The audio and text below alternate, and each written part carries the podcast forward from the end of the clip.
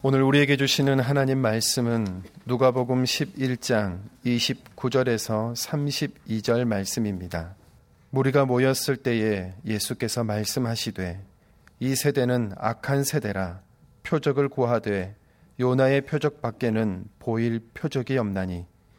요나가 니느웨 사람들에게 표적이 됨과 같이 인자도 이 세대에 그러하리라. 심판 때에 남방 여왕이 일어나 이 세대 사람을 정죄하리니 이는 그가 솔로몬의 지혜로운 말을 들으려고 땅 끝에서 왔음이거니와 솔로몬보다 더 큰 이가 여기 있으며 심판 때에 니느웨 사람들이 일어나 이 세대 사람들을 정죄하리니 이는 그들이 요나의 전도를 듣고 회개하였음이거니와 요나보다 더 큰 이가 여기 있느니라 아멘. 예수님께서는 말을 하지 못하는 귀신이 들려 언어 장애인이 된 한 사람을 고쳐주셨습니다. 그것은 당연히 성자 하나님께서 역사하신 일이며 고침을 받은 그 사람에게는 새로운 삶을 살게 되는 출발점이 되었을 것입니다. 하지만 바리새인들과 서기관들을 비롯한 여러 사람들은 그러한 광경을 보고서도 은총을 베풀어 주신 하나님을 찬양하지 않았습니다. 사람들의 반응은 두 가지로 나타났습니다. 어떤 사람들은 예수님께서 귀신들의 왕인 바알세부를 힘입어 귀신을 쫓아내는 것이라고 비아냥거렸고 또 어떤 사람들은 하늘로부터 내리는 표적을 또 행해 보라고 예수님을 시험하였습니다. 예수님께서 그 말을 들으시고 먼저 귀신의 왕 바알세부를 힘입어 또 다른 귀신을 쫓아낸다고 하는 것이 얼마나 모순에 가득 찬 말인지 또 그 말이 얼마나 악의적인지를 14절에서 26절까지 길게 답변하셨습니다. 오늘 본문의 말씀은 사람들의 두 번째 반응, 하늘로부터 오는 표적을 행해 보라고 하는 것에 대한 응답과도 같습니다. 29절 상반절이 이렇게 증가합니다. 무리가 모였을 때에 예수께서 말씀하시되 이 세대는 악한 세대라. 예수님께서는 당신이 사시던 시대를 악한 세대라고 규정하셨습니다. 사실 이것은 그 당시뿐만 아니라 아담과 하와가 죄를 범한 이후로 사람들이 사는, 사는 세상은 항상 그러하였습니다. 창세기 6장 5절에서 7절이 이렇게 증가합니다. 여호와께서 사람의 죄악이 세상에 가득함과 그의 마음으로 생각하는 모든 계획이 항상 악할 뿐임을 보시고 땅 위에 사람 지으셨음을 한탄하사 마음에 근심하시고 이르시되 내가 창조한 사람을 내가 지면에서 쓸어버리되 사람으로부터 가축과 기는 것과 공중의 새까지 그리하리니 이는 내가 그것들을 지었음을 한탄, 한탄함이니라 하시니라. 이미 노아가 살던 시대에도 중심으로 선을 행하는 사람들을 찾으려고 해도 찾을 수가 없었습니다. 그래서 하나님께서 사람 지으셨음을 한탄, 즉 후회하시고 근심, 즉 슬퍼하셨다고 말씀하십니다. 하나님의 속이 너무 많이 상하신 것입니다. 마치 자녀가 심하게 말을 듣지 않아서 부모의 마음이 무너질 때 그 부모가 저걸 내가 왜 낳았을까? 내가 저걸 낳고 기뻐서 미역국을 먹었단 말인가라며 깊은 한숨을 쉬는 것과 비슷합니다. 그때의 자녀가 누가 낳아달라고 했느냐며 반발하는 것과 같이 노아 시대에 살았던 사람들도 하나님을 향해서 누가 창조해 달라고 했습니까? 라고 반발하는 것과 같은 삶을 살았습니다. 만약 예수님께서 지금 2019년에 대한민국에서 공생애를 보내고 계셨다면 이 시대를 무엇이라고 정의하셨겠습니까? 인류 역사상 가장 악한 시대라고 말씀하시지 않겠습니까? 윤리와 도덕이 땅에 떨어지고 물질 만능주의가 왕노릇하는 신문의 사회면을 보시고 무엇이라고 말씀하실까요? 사회면뿐만 아니라 정치면, 경제면, 교육면 다 다르지 않을 것입니다. 또 세속적 가치관에 물들어 있는 교회와 그리스도인들을 보시면 또 무엇이라고 말씀하실까요?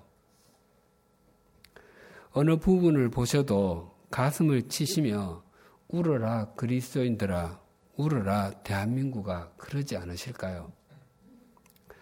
예수님께서 당시를 악한 세대라고 규정하시는 이유를 이렇게 밝히고 있습니다. 29절입니다. 무리가 모였을 때에 예수께서 말씀하시되 이 시대는 악한 세대라 표적을 구하되 요나의 표적 밖에는 보일 표적이 없나니. 당시가 악한 시대인 것은 사람들이 표적을 구하기 때문이라고 말씀하셨습니다.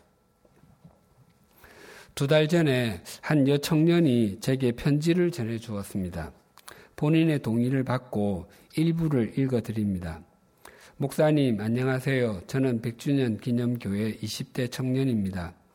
목사님께서 누가복음 8장에 혈루증 여인에 대해 설교하시던 날 울음이 터지고 말았습니다.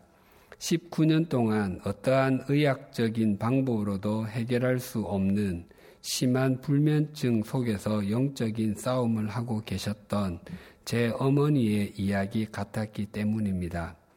감사하게도 지금은 주님의 은혜로 거의 다 벗어나셨습니다. 모태신앙인인 저는 물론 이 이야기를 처음 듣는 것은 아닙니다. 그럼에도 그날은 설교 그 자체가 그 누구도 줄 수 없는 큰 위로였습니다. 하나님의 말씀을 전하는 목사님의 마음을 통해 누군가는 하나님의 위로를 느끼기도 한다는 것 꼭 전하고 싶었습니다. 그때에 제가 전한 그 말씀이 그 청년에게 하나님께서 함께하고 계심을 보여주는 표적이 되었던 것입니다. 반대로 만약 누군가가 제게 다가와서 목사님, 내 앞에서 설교 한번 해보십시오. 지금 내 삶에 문제가 있는데 만약 목사님의 설교가 제 마음을 치유하면 당신은 하나님께서 보내신 사람이고 그렇지 않으면 당신은 가짜입니다. 라고 말한다면 아마 저는 굉장히 당황할 것입니다. 또 어쩌면 하나님의 말씀을 하나님의 말씀으로 존중하지 않으려는 그 태도에 화가 날지도 모르겠습니다. 또 만약 노래를 아주 잘하고 인기도 있는 한 가수에게 누군가가 다가가서 다른 사람들이 말하기를 당신이 그렇게 노래를 잘한다고 하는데 지금 내 앞에서 노래 한번 해보시오. 내가 들어보고 사실인지 확인해 봅시다 라고 말한다면 아마 그 가수는 결코 노래하려고 하지 않을 것입니다. 100번 양보해서 그 가수가 노래를 했고 노래를 아주 잘 불렀다고 가정해 보십시다. 그러면 노래 부르기를 요구한 사람이 당신은 정말 노래를 잘하시군요 라고 말하겠습니까? 아닐 것입니다. 한국으로는 잘 모르겠으니까 한 곡 더 해보시오 라고 말할 것입니다.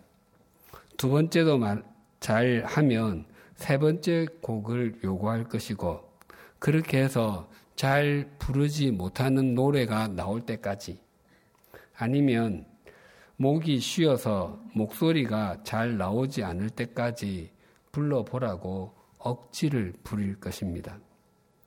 왜냐하면 이미 그 마음에 상대는 노래를 잘 못하는 사람이라고 규정하고 있기 때문입니다. 예수님께 표적을 요구하는 사람들도 그러하였습니다. 그들은 예수님이 구세주이신 것을 믿기 위해서 표적을 구했던 것이 아니라 구세주가 아니시라는 것을 확인하기 위해서 표적을 요구했던 것이었습니다. 그래서 우리의 삶에서 하나님의 신비한 손길로 말미암아 기적 같은 일, 예상하지 못했던 일, 기대했던 것보다 더 풍성한 일을 경험할 수 있습니다. 그와 같은 경우에는 우리의 믿음 있음을 더욱 견고하게 만들어 주지만 우리가 과도하게 기적 같은 일이나 신비한 표적을 강청하는 것은 믿음 없음을 증명하는 것일 수 있습니다. 하나님께서 애굽에서 400년 동안 종살이 하던 이스라엘 자손들에게 자유와 영원한 생명을 주시기 위해서 모세를 부르셨습니다. 하나님께서는 모세에게 그를 부르심이 분명하다는 것을 각인시켜 주시기 위해서 떨, 불타고 있는 떨기나무 가운데 부르셨습니다. 모세가 그 광경을 보니 떨기나무에 불이 붙었지만 나무는 타지 않고 있었습니다.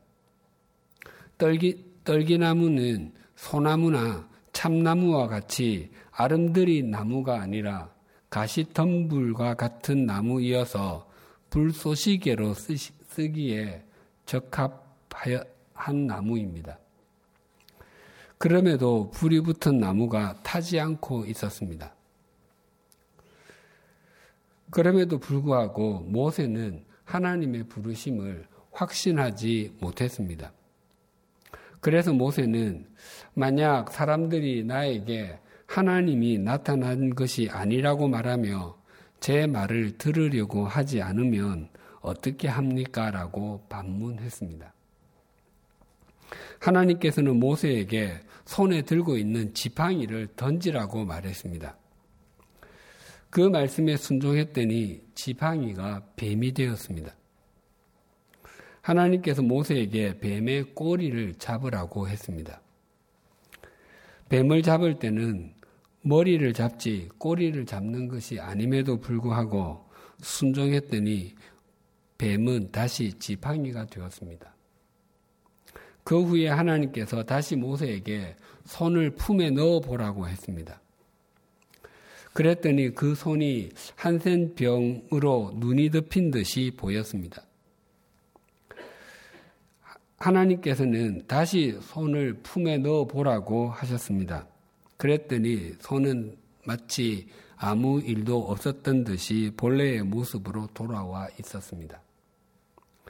이처럼 세 번의 기적을 보았다면 이제는 순종할 법도 한데 모세는 이렇게 말했습니다.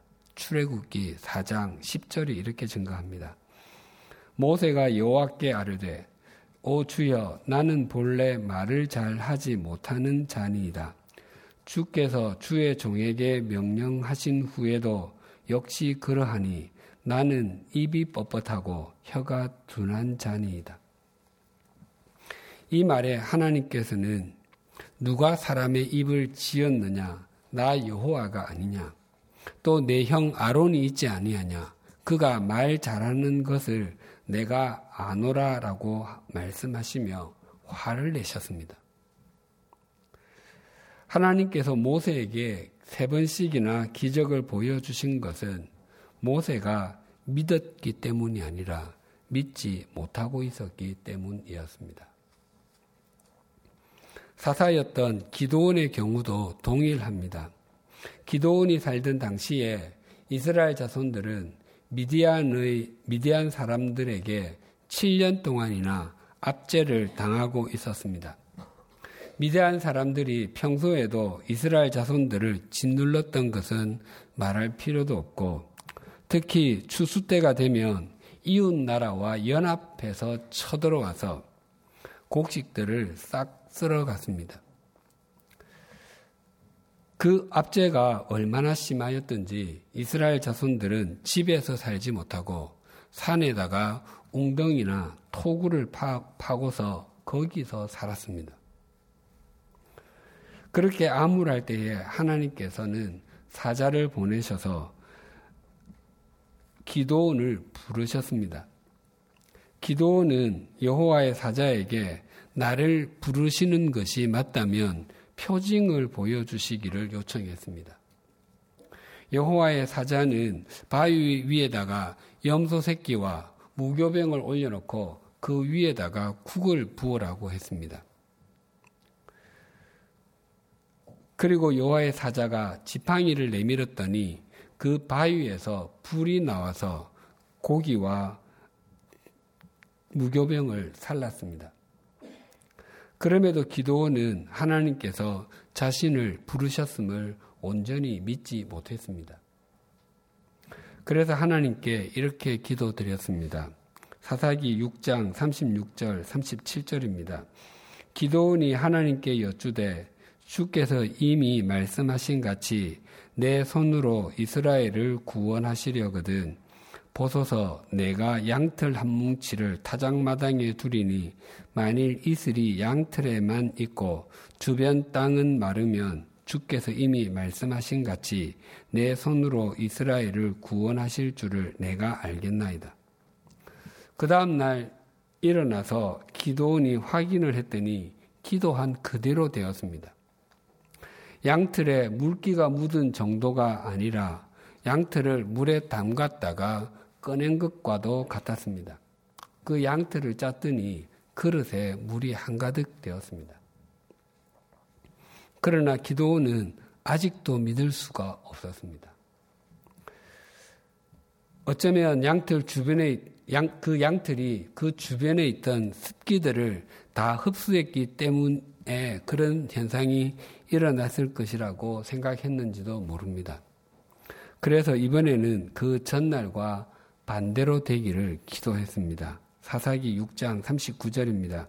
기도원이 또 하나님께 여쭈되 주여 내게 노하지 마옵소서 내가 이번만 말하리이다 구하옵나니 내게 이번만 양털로 시험하게 하소서 원하건대 양털만 마르고 그 주변 땅에는 다 이슬이 있게 하옵소서 하나님께서는 그 다음 날에도 기도원의 기도대로 응답하여 주셨습니다. 기도원 역시 반복해서 이 기도를 드렸던 것은 그가 하나님을 신뢰했기 때문이 아니라 신뢰하지 못하였기 때문입니다. 그래서 표적을 구하는 것은 우리의 믿음을 드러내는 행위가 아닙니다. 하나님과 사람과의 관계뿐만 아니라 사람과 사람과의 관계에서도 그러합니다. 사람이 사람을 믿지 못하면 특별한 증거를 요구합니다. 사무엘 선지자는 하나님의 명령에 순종해서 사울 왕을 이어 왕이 오를 사람에게 기름을 붓기 위해서 이세의 집을 찾았습니다. 그러나 이세는 여덟 명의 아들 중에서 일곱 명만 부르고 막내 다윗은 들판에서 양을 지키게 했습니다. 이세의 마음속에 다른 아들들은 혹시 왕이 될지 몰라도 다윗은 절대로 아닐 것이라고 생각하고 있었던 것이었습니다. 일반적으로 막내는 그 집에서 가장 귀여움을 많이 받습니다. 그러나 다윗은 천덕꾸러기 그 자체였습니다. 이스라엘과 블레셋 사이에 전쟁이 있었을 때였습니다. 이 전쟁에서 다윗이 골리앗과 싸운 그 전쟁입니다. 이세의 장남부터 셋째까지 전쟁터로 나갔습니다. 당시는 국가 제도가 제대로 정비되어 되기 전이라 군인들은 나라에서 주는 녹을 먹지 아니하고 자급자족하여 식량을 해결하던 때였습니다. 하루는 아버지 이세가 막내 다윗을 불러서 심부름을 보냈습니다. 넷째부터 일곱째까지 네 명의 아들들이 더 있음에도 불구하고 아버지는 막내를 불러 이렇게 말했습니다. 여기에 있는 볶은 곡식 한 에바와 빵 열 덩어리를 너희 형들에게 가져다 주어라. 너는 그것을 가지고 빨리 진으로 가서 너희 형들에게 주어라. 그리고 이 치즈 열 덩이는 부대장에게 갖다 드리고 너희 형들의 안부를 물은 뒤에 형들이 잘 있다는 증표를 가지고 오너라. 넷째에서 일곱째 아들은 다 두고 막내에게 심부름을 시키는 것도 의아한 일이지만 아버지는 다윗에게 음식물을 형들에게 가져다 주고 그들이 안전하다는 증표를 받아오라고 했습니다. 아버지와 다윗 사이의 그 증표는 신뢰의 증표가 아니라 불신의 증표와도 같았습니다. 다윗이 그 부모에게 얼마나 서러움을 많이 받았던지 시편 27편 10절에서 이렇게 고백했습니다. 내 부모는 나를 버렸으나 여호와는 나를 영접하시리이다. 참 처절한 고백입니다. 부모님이 계시지 않는다면 몰라도 계심에도 불구하고 이런 대접을 받는 것이 다윗에게는 한없이 큰 고통이었던 것입니다. 귀신이 들려 장애를 입었던 사람이 고침을 받는 것을 보고도 또 다른 표적을 구했던 사람들에게 예수님께서 하신 답변이 이러하였습니다. 29절, 30절입니다. 무리가 모였을 때에 예수께서 말씀하시되 이 세대는 악한 세대라 표적을 구하되 요나의 표적 밖에는 보일 표적이 없나니 요나가 니느의 사람들의 사람들에게 표적이 됨과 같이 인자도 이 세대에 걸어하리라. 예수님께서는 요나 선지자가 니느의 사람들에게 표적이 된다고 말씀하셨습니다. 이 부분을 마태복음에서는 이렇게 밝혀주고 있습니다. 마태복음 12장 39절 40절입니다. 예수께서 대답하여 이르시되 악하고 음란한 세대가 표적을 구하나 선지자 요나의 표적 밖에는 보일 표적이 없느니라. 요나가 밤낮 사흘 동안 큰 물고기 뱃속에 있었던 것 같이 인자도 밤낮 사흘 동안 땅 속에 있으리라. 예수님께서는 당신이 메시아 되시는 표적이 요나 선지자가 3일 동안 큰 물고기 뱃속에 있었던 것과 같이 당신께서도 3일 동안 무덤에 있는 것이라고 말씀하십니다. 우리가 잘 알고 있는 것과 같이 요나 선지자는 하나님께 니느웨로 가라고 하는 말씀을 받았습니다. 그러나 그는 니느웨 사람들이 구원받는 것을 원하지 않았습니다. 당시 니누에는 세계 최대 제국 아시리아의 수도였고 그 타락함이 극에 달해 있었습니다. 뿐만 아니라 규모에 있어서도 그 길이가 약 50km, 폭이 약 16km에 이르는 거대한 도시였습니다. 대한민국 수도 서울의 동서의 길이가 약 38km이고 남북의 길이가 약 30km라고 합니다. 서울은 세계에서 손에 꼽을 정도로 거대한 도시입니다.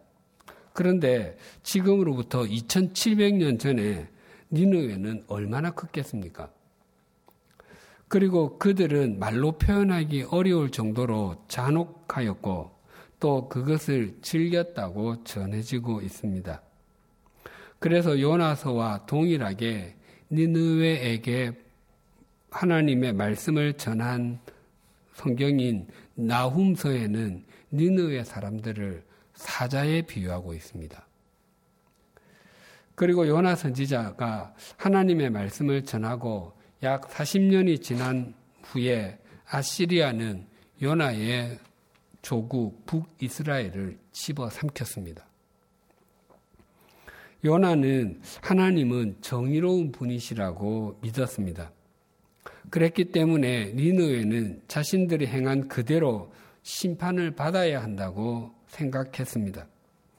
그런데 하나님께서 요나로 하여금 니느웨로 가서 그곳 사람들이 회개하도록 말씀을 외치라고 하셨습니다.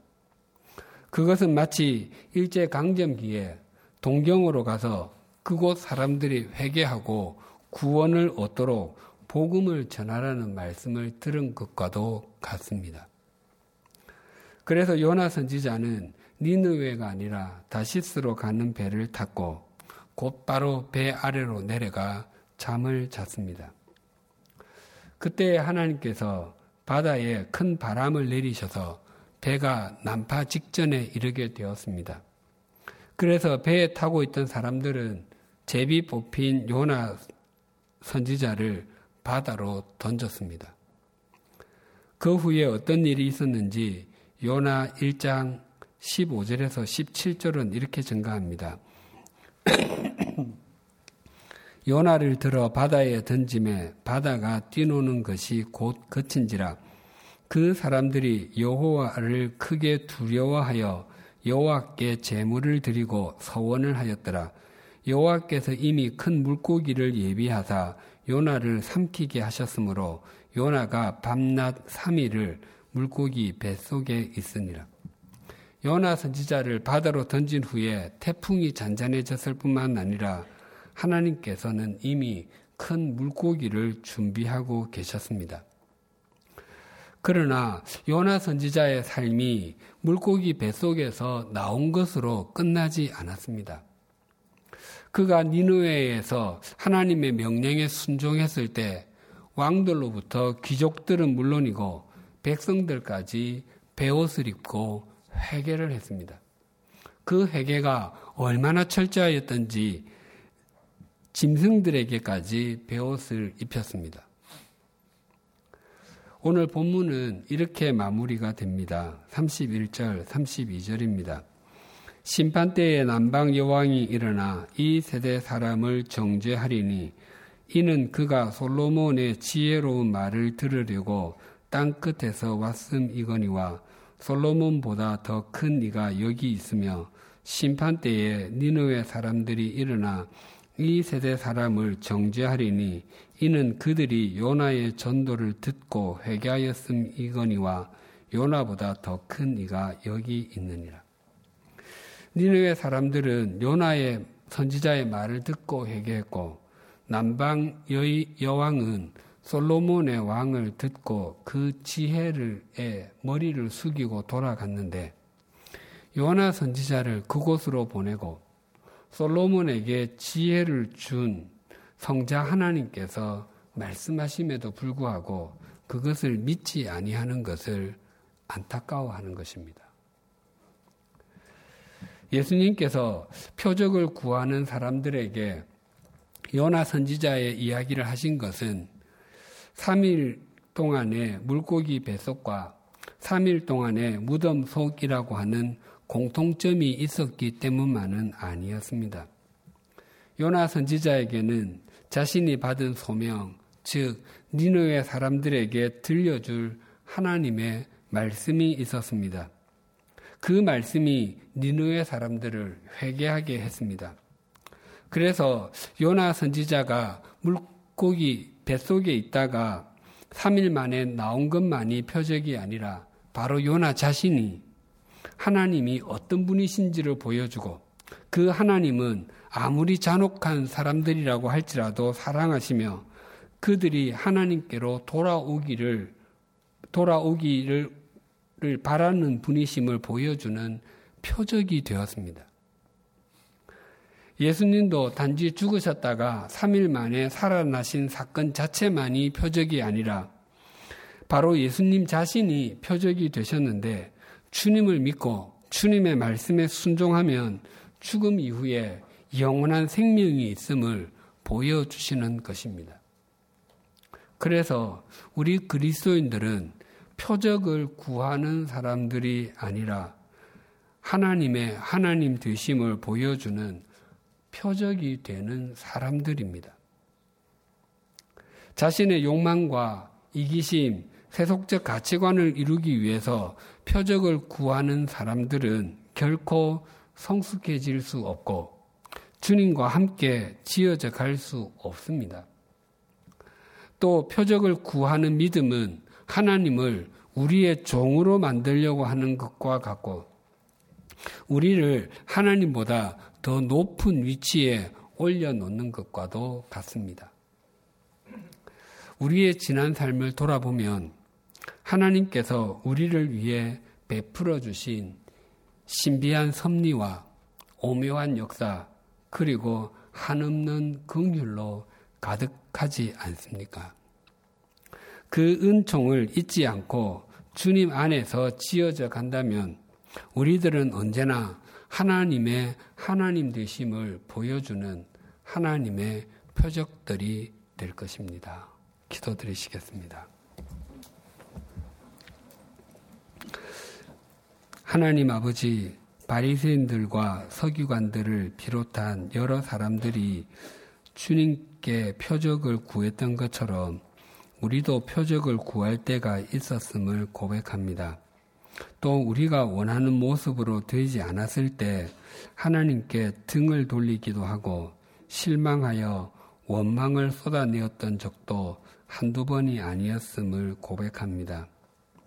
그러나 가만히 지나온 세월을 돌아보면 다른 사람들은 잘 알지 못할지라도 우리 자신들은 결코 부인할 수 없는 하나님의 표적들이 우리의 삶 가운데 가득함을 인정하지 않을 수 없습니다. 언제나 우리의 삶과 믿음보다 더 크고 더 높고 더 풍성하게 인도해 주셔서 감사합니다. 이제부터 우리 모두가 주님 안에서 또 주님의 말씀을 통해서 함께 지어져 가게 하여 주시옵소서. 우리의 삶이 꽃길을 걷는 것 같고 평안할 때에도 교만하지 아니하고 그것이 하나님의 은총 베푸심의 결과임을 알아 하나님을 중심으로 높이게 하여 주시옵소서. 혹 눈물의 골, 우리의 인생이 눈물의 골짜기를 지나가는 것 같고 고난의 터널을 통과하는 것 같을 때에도 하나님의 지팡이와 막대기가 함께 하심을 의심하지 않고 하나님께 시선을 맞추게 하여 주시옵소서. 그리하여 우리의 인생 전체가 하나님의 하나님 되심을 나타내는 표적이 되게 하여 주시옵소서. 예수님의 이름으로 기도드립니다. 아멘.